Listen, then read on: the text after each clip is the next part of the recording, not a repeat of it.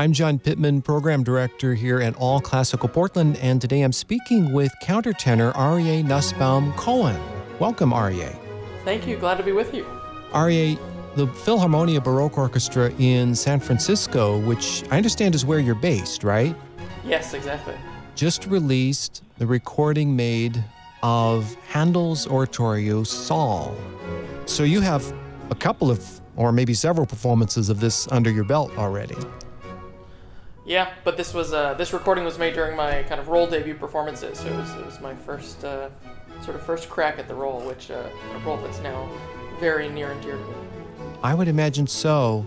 And would you say that that has to do with the music itself, or maybe the association with Nicholas McGegan? Because it turned out that he, he announced that this would be his last recording with the PBO. Yeah, yeah. I mean, I would say all of the above. Um, First of all, just the piece itself, I think, is absolutely extraordinary. I think Saul is Handel's most underrated masterpiece.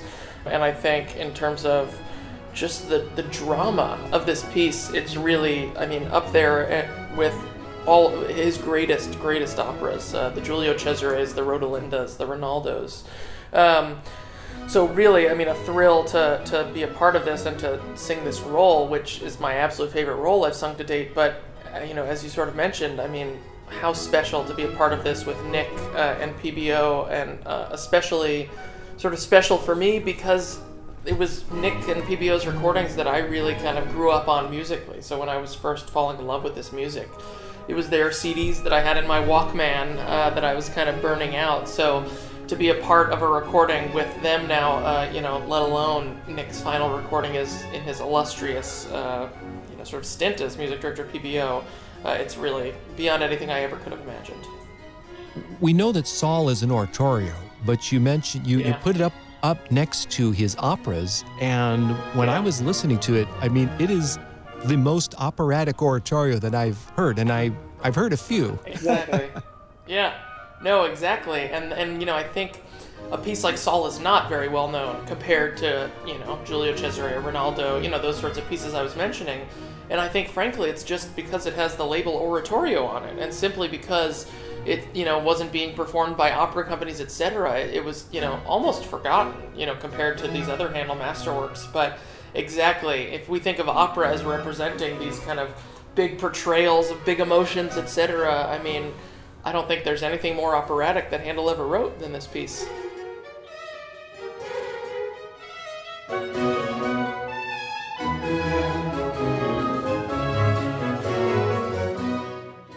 It has a lot that opera has to offer. I mean, it's got a big overture, big sinfonia.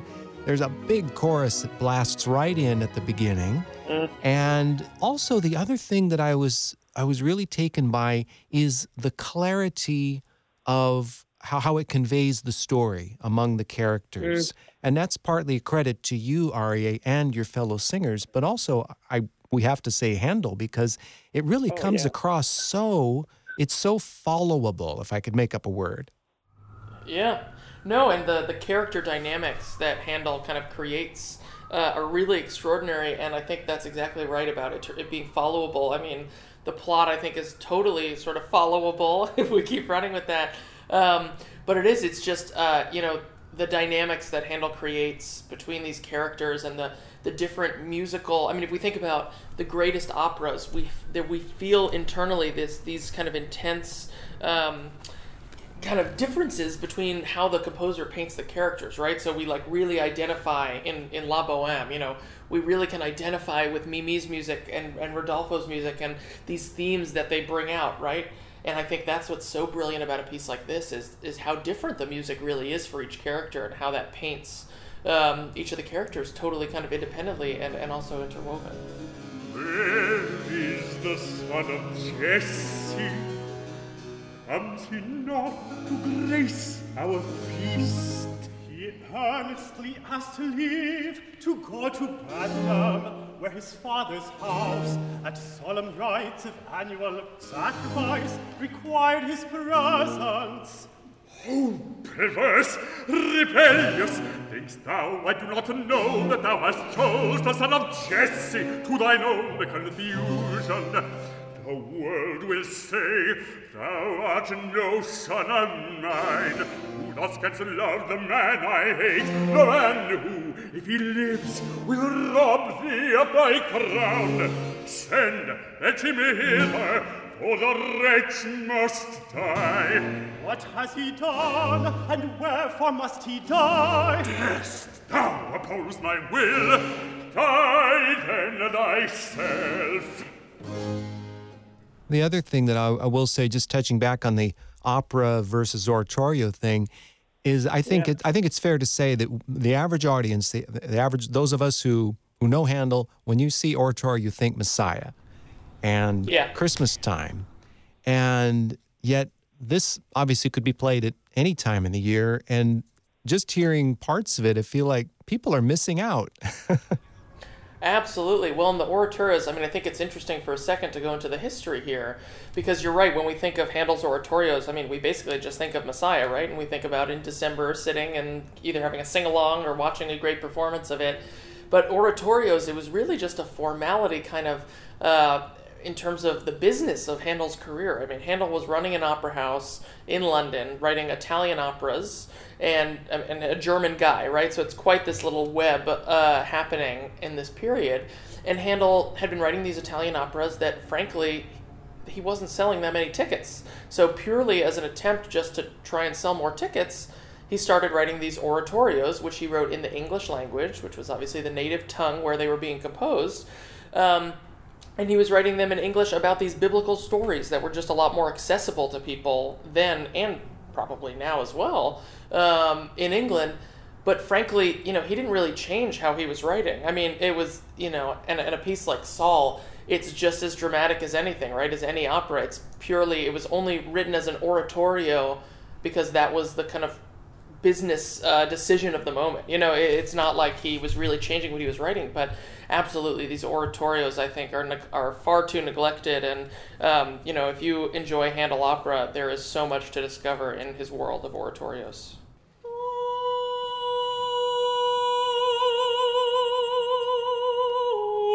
O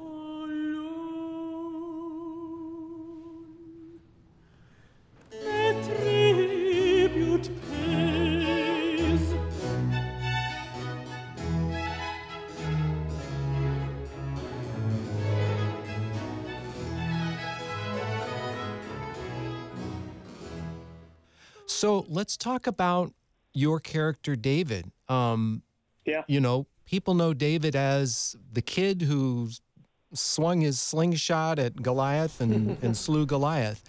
But um, he, he, in this story, is the young man who takes the place of the elder Saul as the king of the Israelites. Yeah, and and this story really starts right after he's just, sl- you know, taken his slingshot to Goliath's head, um, and it's it's a really interesting story because you're right. What we know of David is mostly, um, you know, that first sort of event where he takes down Goliath, and then we just know of him kind of vaguely as the king. I would say. Um, but I think it's the kind of period in between that's really the most interesting, and this this portrayal in this piece is really remarkable. We start out with this kind of young, naive boy, a shepherd boy, right, who's just killed Goliath in this sort of miraculous feat, and he's being praised by the Israelites. I mean, that's the start of the piece. Is this after the overture is this wonderful chorus? How excellent! Where the Israelites are just heaping praise on this on this young kid, really. And what's interesting is just the way that we see David develop over the course of this piece. Um, you know, I may be biased, but to me, it's really the heart of the piece. It's called Saul, and it's about Saul's kind of descent into madness. But to me, the heart of the piece is really David's rise, uh, and and the way that we see him grow from this young, um, yeah, this young man who's singing to comfort the king, and that's how he first kind of enters into the world uh, of of sort of power um, and the way we see him grow and mature into this warrior who is a kind of champion on the battlefield, and the way that we really see him grow personally, and the personal dynamics we see at play with this love that he feels for Jonathan, the king's son, and we see this really remarkable portrayal of homosexual love uh, that you know biblical st- scholars still sort of debate but the text, uh, at least to my 21st century mind, is pretty clear. At the very end, the ultimate um, sort of tragedy of the piece. Uh, well, I'll give a spoiler alert here, but uh, Jonathan, Jonathan is killed in battle, in addition to Saul the king. And at the very end of the piece, the final thing we're left with really is David learning that his beloved Jonathan has been killed. And then David sings this lament, O fatal day where he says, And more than woman's love I found in thee, O Jonathan. And he just sings this heart wrenching lament at the death of his beloved Jonathan. So it's really um, the journey that we get to see David go on. And for me as an artist, the journey that I get to portray uh, as David, it's really, uh, really a remarkable role.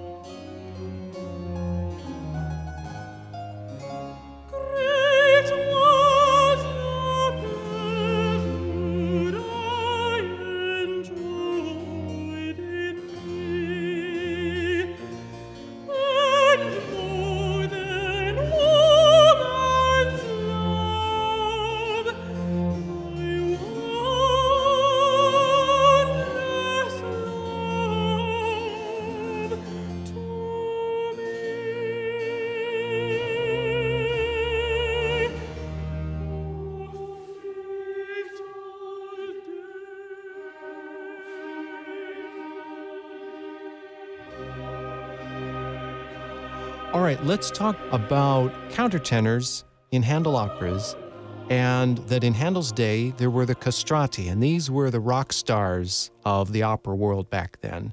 We don't have Yeah. castrati anymore, and that's probably just fine.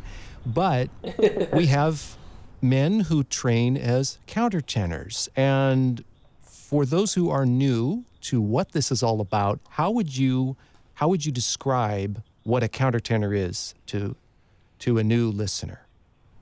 Yeah, absolutely. So, uh, a countertenor, kind of most simply, is a man singing in the vocal range that we traditionally associate with a woman. And in uh, the sort of classical vocal world, it's obviously a kind of unique niche. There are very few countertenors. Um, but if we think about it, I think it's interesting to look at in sort of pop music as well and culture at large. We're actually far more accustomed to countertenor singing than I think we give ourselves credit for. So, I mean, if you think about in pop, if you think about Prince and the Bee Gees and Sam Smith, and I mean, any, i i almost every Justin Bieber, I mean, almost every male pop singer is singing very a, a- a very good portion of the time, kind of as a countertenor in that higher range. So I think it's something we're actually more familiar with than we might realize uh, at first listen when we listen to a to a classical countertenor. But there is something um, that I've just found over the years that's sort of unique about um, the countertenor voice that kind of draws people in uh, in a way that I absolutely love. If you don't mind, I, I'd love to tell a quick little story kind of along those lines. Which is when I was doing the Metropolitan Opera competition, my family was there in the audience watching, and at the finals, my I remember my dad was sitting, you know, they had great seats, whatever the couple free tickets I were given were. And it was like, you know, the sixth row center orchestra. And there was a little boy right in front of my dad who had been brought there clearly by a grandparent. And the little boy, you know, was probably seven or eight years old, was not very interested. clearly had been sort of dragged, but was there. And this boy was distracted the whole time. I mean, kicking the seat in front of him, apparently, and just not paying attention. And I came out and I started singing, and something about this countertenor voice, this voice coming out of a, you know, I'm a six foot two, broad shouldered guy. There was something about this voice uh, that really drew this kid in, and apparently for both my pieces, he was just on the edge of his seat, and uh, you know, couldn't couldn't be more intrigued. So you know, there's something sort of unique about the countertenor voice, whatever it is, that um, you know I I really enjoy.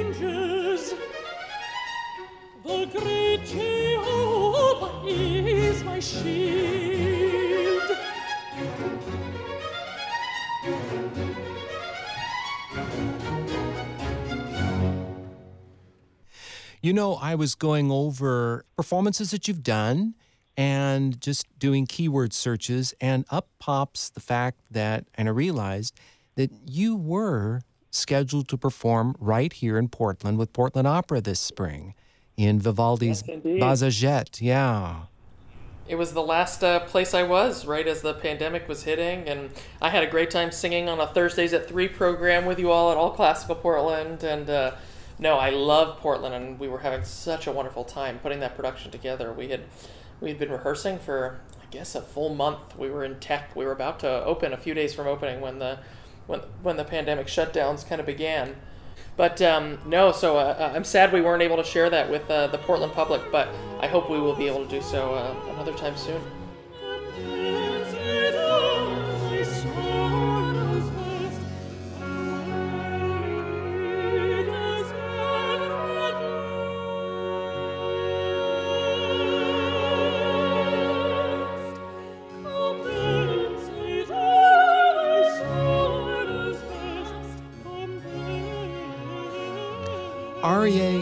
Thank you so much for your time today to talk about Philharmonia Baroque Orchestra's new recording of Saul by George Frederick Handel. Yeah, thank you so much for having me, and uh, hope to be with you again soon. All right, well, have a great day, and uh, and thank you again very much for your time today. My pleasure. Be well. Stay healthy. You too.